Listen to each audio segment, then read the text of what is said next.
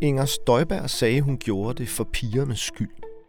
Men det kan være svært at få øje på, at hendes ulovlige adskillelse af asylpar var særlig fordelagtig for de unge kvinder, der blev tvangsadskilt fra deres mænd. Der blev rapporteret om hospitalsindlæggelser og om selvskader og sågar om selvmordsforsøg.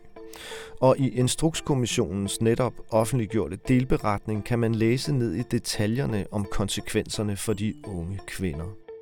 Beretningen er på alle måder interessant læsning, og vi har besluttet at lave en hurtig improviseret podcast om den. Støjbergs Instruks kalder vi den, og her taler min kollega på Information, Ulrik Dalin og jeg om beretningen. Jeg hedder Anton Geist, og sammen med Ulrik har jeg undersøgt og dækket sagen om asylparne både før og efter nedsættelsen af kommissionen. I første episode af podcasten talte vi selvfølgelig om Inger Støjberg. I anden episode talte vi om embedsværket. Og i denne tredje episode vil vi tale om dem, som det hele ret beset handler om, nemlig de unge asylpar. Men Ulrik, vil du ikke begynde med kort at oprise baggrunden for denne her sag? Ja, altså vi skal tilbage til 2015, hvor der var borgerkrig i Syrien, og hvor der kom en masse syriske asylansøgere til hele Europa, derunder også til Danmark. Der var så en del af dem, som øh, var unge og var ægtefæller, og der var så en del af dem, som var, hvor den kvindelige ægtefælle var under 18 år. Og da det går op for Inger Støjberg, der rundt omkring på landets asylcentre er indkvarteret et vist antal par sammen, selvom den ene er under 18 år, så tager hun altså det initiativ at sige, at det vil hun ikke have på sine asylcentre, og så udsender hun den 10. februar 2016 en pressemeddelelse, som lægger op til, at samtlige de her unge asylpar skal adskilles. Det gør hun, selvom hun forinden fra sine embedsværk har fået at vide, at en sådan praksis uden undtagelser vil være ulovlig. Ja, og øh, i Udlændingsstyrelsen, øh, der skal man så eksekvere de her adskillelser. Udlændingsstyrelsen er en styrelse under ministeriet. Og i Udlændingsstyrelsen, der ved man også godt, at det her det er ulovligt. Og det er det jo, fordi man skal ikke bare adskille par, som bor sammen, par, som måske har børn, og par, hvor aldersforskellen måske i virkeligheden slet ikke er så stor. Udlændingestyrelsen, de tænker så, at så må de jo gå i gang med de mindst slemme sager. Altså, det er en lidt dramatisk situation, ikke? De ved, de har modtaget en ulovlig ordre. De vil gerne undgå de værste ulovligheder. Og de går så i gang med at adskille de par, hvor de tænker, det er ikke sikkert, at det vil føre til så slemme ulovligheder. Og øh, det betyder, at man starter med de par uden børn.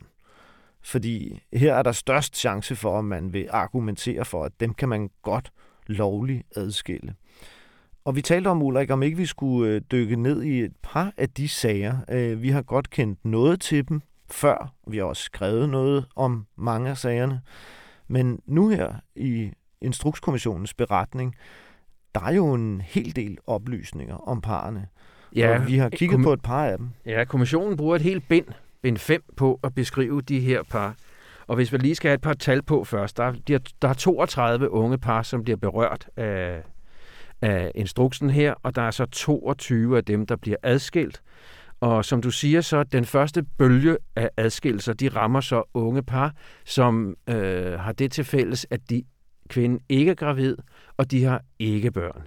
Og hvis vi tager et par her, det er dem, som i kommissionen bliver kaldt par Å, øh, så indrejser de i Danmark den 27. oktober 2015, og de bliver indkvarteret sammen.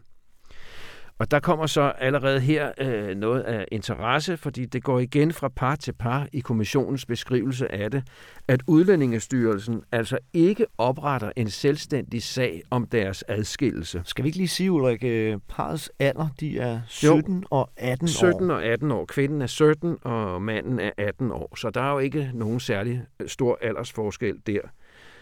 I november, altså kort tid efter de er kommet, så er øh, kvinden og manden de er indkaldt til en såkaldt OM-samtale. Det står for oplysning og motivation.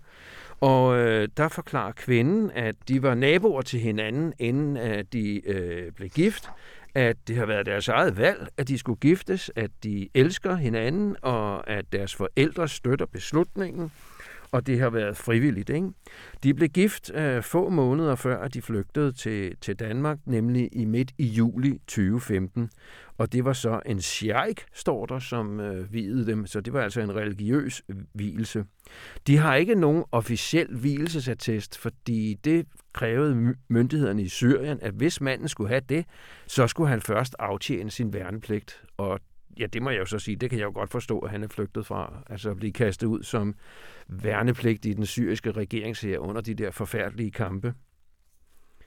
Skal jeg bare gå videre? Ja, det synes jeg da, Ulla. Ja, til endnu en samtale der, der spørger man dem om det samme igen, og der siger øh, øh, kvinden, at hun elsker øh, sin ægtefælle, og han elsker hende. Og øh, de har lært hinanden at kende i, altså i 2013, altså det vil sige to år før. Og øh, så til den 12. februar 2016, altså to dage efter, at øh, Inger Støjberg har udsendt sin undtagelsesfri pressemeddelelse, så træffer Udlændingestyrelsen beslutning om, at parret skal adskilles. Og det planlægges så til at være den 6. februar. Da parret den 15. februar øh, bliver orienteret om det her, øh, så bliver kvinden meget, meget panisk. Øh, hun nægter at flytte, og hun siger, at hun vil sultestrække, og hun vil overveje selvmord. Hun kan simpelthen ikke have, at hendes mand skulle flyttes et andet sted hen. Og som der også øh, sker, hun siger, at hun vil klage, og det hjælper Røde Kors som med. Mm. Øh, og øh, der er sådan en formulering, som jeg synes er, er meget sigende her øh, i den klage. Hun siger, jeg vil ikke, ikke, ikke, ikke væk fra ham og jeg vil ikke noget sted hen uden ham. Ikke? Og selv hvis hun skulle være nødt til at sultestrække eller udblive fra skole, og hun kan også finde på at skade sig selv. Ikke? Men der hjælper ingen kære mor, hvis man må sige det sådan. De bliver adskilt den 16. februar. Og i øvrigt, som kommissionen bemærker i denne her og en række andre af, af, af sager, så bliver den klage, kvinden har sendt ind, den bliver afsluttet uden afgørelse. Der sker så det, at øh, de øh, får opholdstilladelse, altså de bliver anerkendt som øh, flygtninge i Danmark den 30. maj 2016, og så overgår de til integration den 27. juni 2016, og øh, dermed har de jo så mulighed for selv at beslutte, hvor de, om de vil bo sammen eller ej. Og der står ikke nogen oplysninger her, men man kan jo formode, at de så er flyttet sammen igen. Men de har altså været adskilt fra den 16. februar og så frem til den 27. juni 2016. Ja, og det er jo et af de par, som ikke har børn, og et af de par, som udlændingestyrelsen altså starter med, som du ja. siger, det er ganske få dage efter Støjbergs instruks, at de her to bliver besluttet adskilt. Mm. Men Udlændingsstyrelsen kan jo ikke blive ved med kun at adskille de par, Nej, ikke lige som tage, ikke bare har børn. kort, kort nævne et andet no. par. Jeg skal gøre no. det meget kort, ja, ja. det her. Ikke? Altså, der er et, et par, der flygter, de er så fra Afghanistan. Øh, de flygter, fordi øh, de øh, elsker hinanden, og pigens far øh, vil have, at hans datter skal gifte sig med en 60-årig gammel mand. Så der er altså tale om et par, der flygter fra at være barnebrud i forhold til sådan en gammel mand der. Ikke? De flygter i første række til Iran, men der kommer faren efter dem og siger, at han vil slå sin datter ihjel, fordi hun har nedværdiget, eller vandæret, tror jeg, man kalder det, øh, familien, og han, han vil i øvrigt også slå hendes kæreste ihjel. Så de flytter, flygter altså videre til Danmark og kommer herop, og øh, det, noget af det første, de så bliver udsat for heroppe, det er jo, at en minister beslutter at tvangsadskille dem. Og det kan man jo sige, det er jo en del af de her paradoxer, der er i det her, at øh, de flygter altså.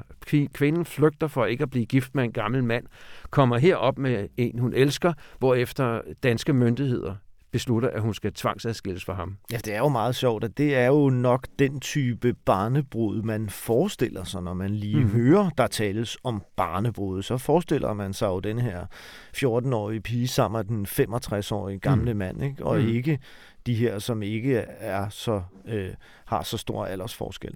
Men altså, Ulrik, øh, lad os lige øh, gå videre til de par med børn, for som sagt, så, øh, så kan Udlændingsstyrelsen jo ikke holde fast i, kun at adskille dem uden børn. Det får man gjort relativt hurtigt, og så begynder vanskelighederne jo at opstå. Fordi når man begynder at adskille par med børn, øh, så bliver det for alvor juridisk problematisk. Det er de klar over i Udlændingsstyrelsen, blandt andet på grund af børnekonventionen, altså man skal tage hensyn til barnets tag, og pludselig adskiller man altså barnets forældre. Der er jo tale om mennesker, som i høj grad kan være traumatiseret af de oplevelser, de flygter fra, i blandt andet Syrien. Mm.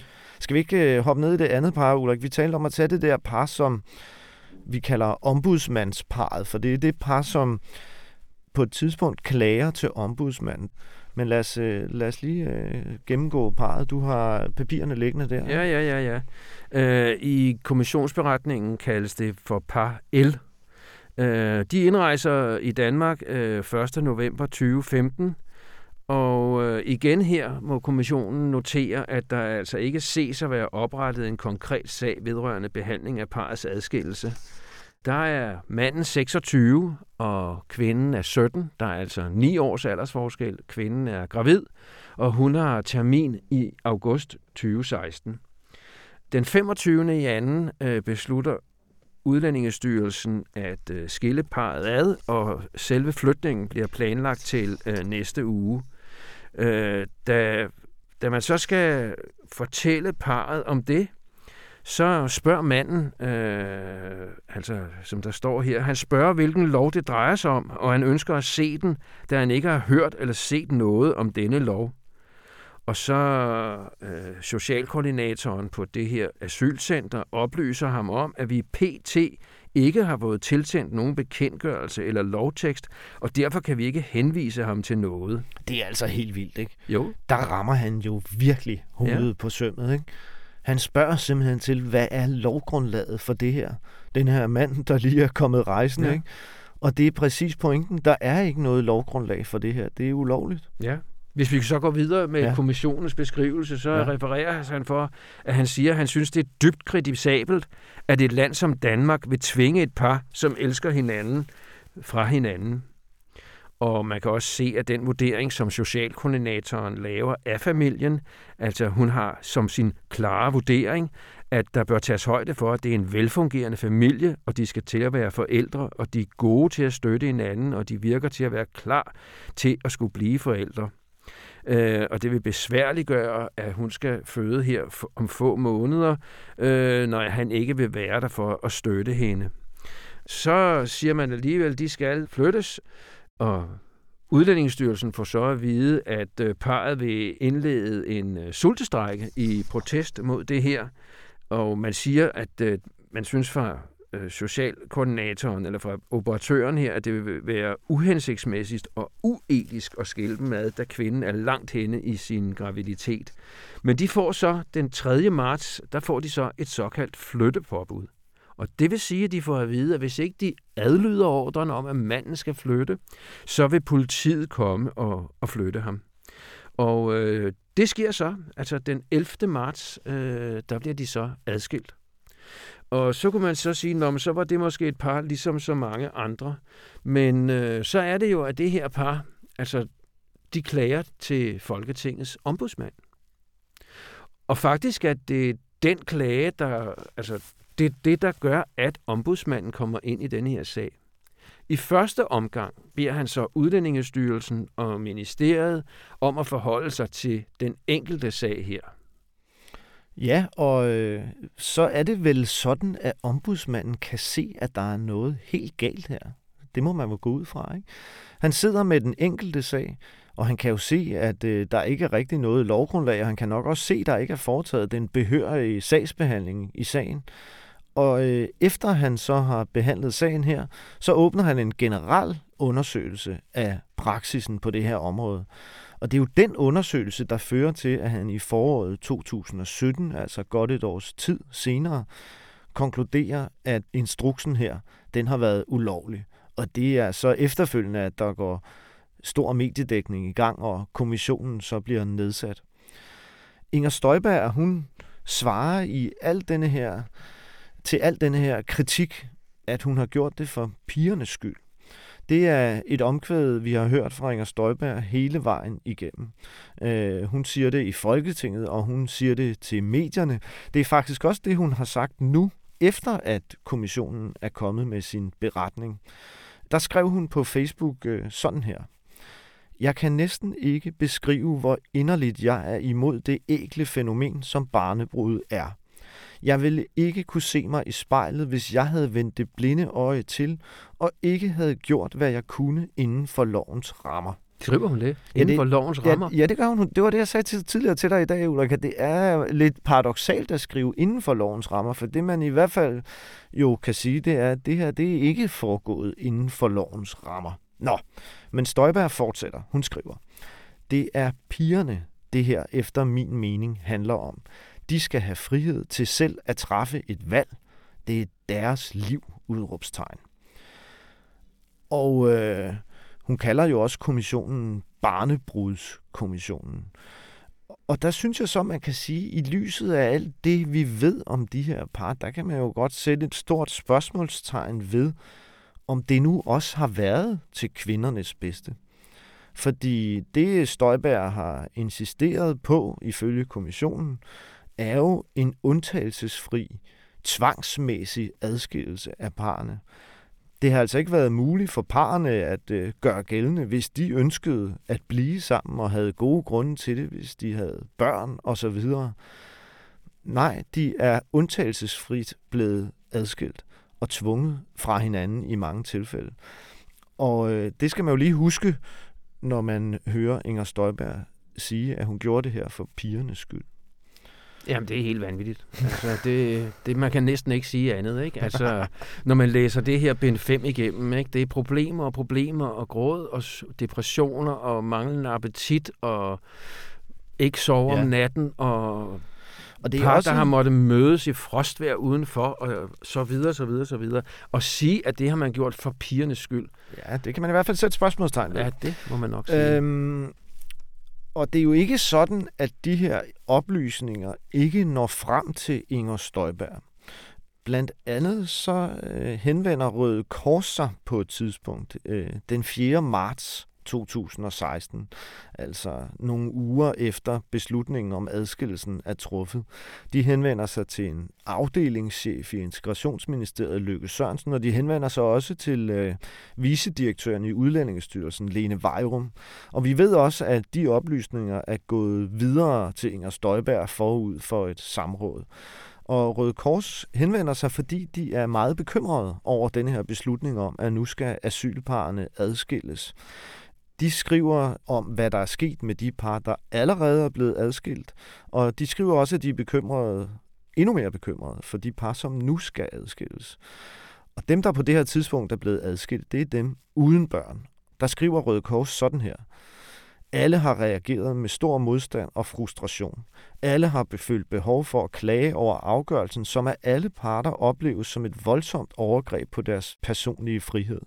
Der har været meget gråd, besvimelser, selvmordstrusler og selvskadende adfærd. Der har været et selvmordsforsøg med indtag af piller, og tre ud af de unge otte kvinder har været med ambulance til nærliggende hospital af psykosociale grunde.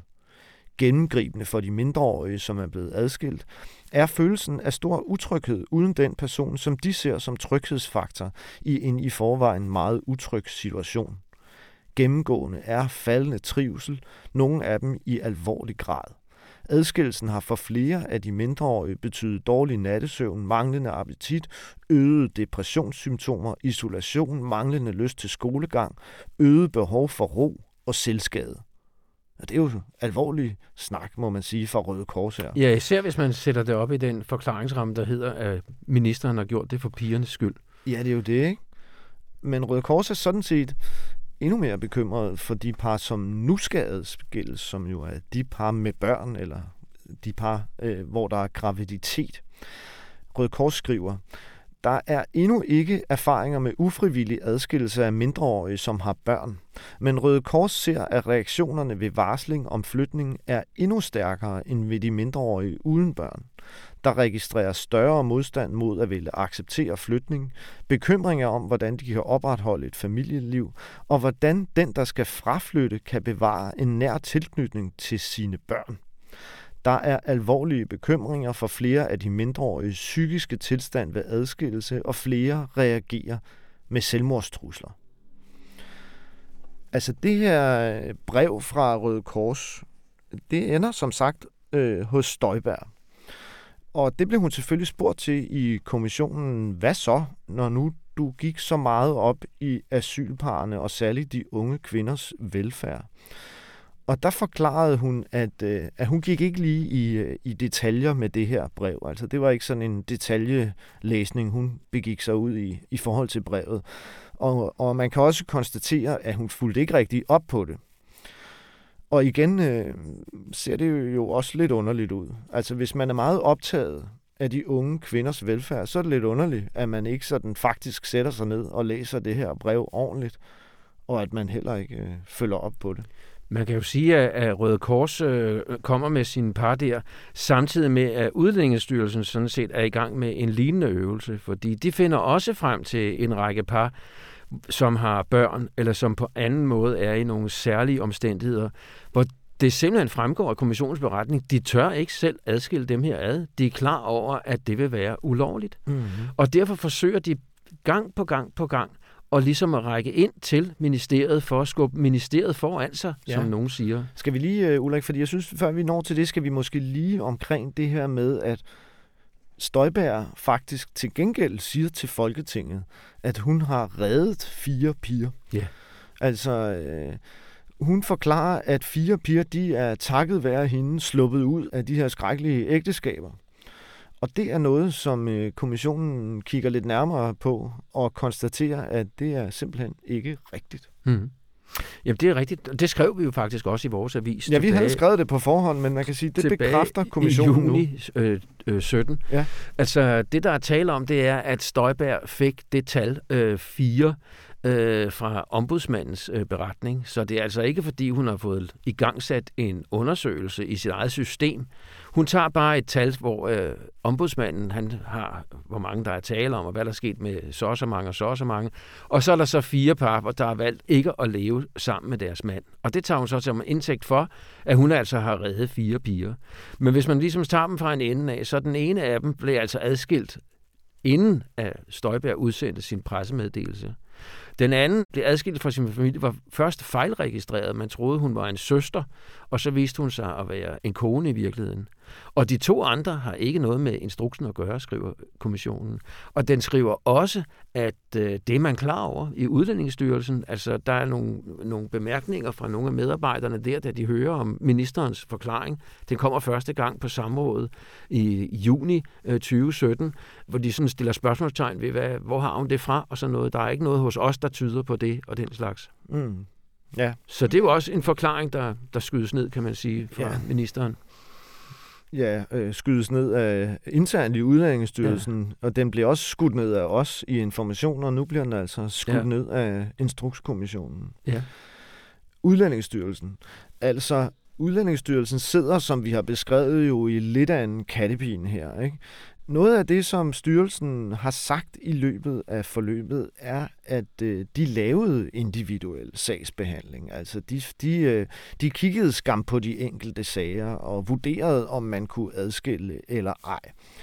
Og øh, det øh, må man sige, øh, det øh, giver kommissionen ikke så meget for.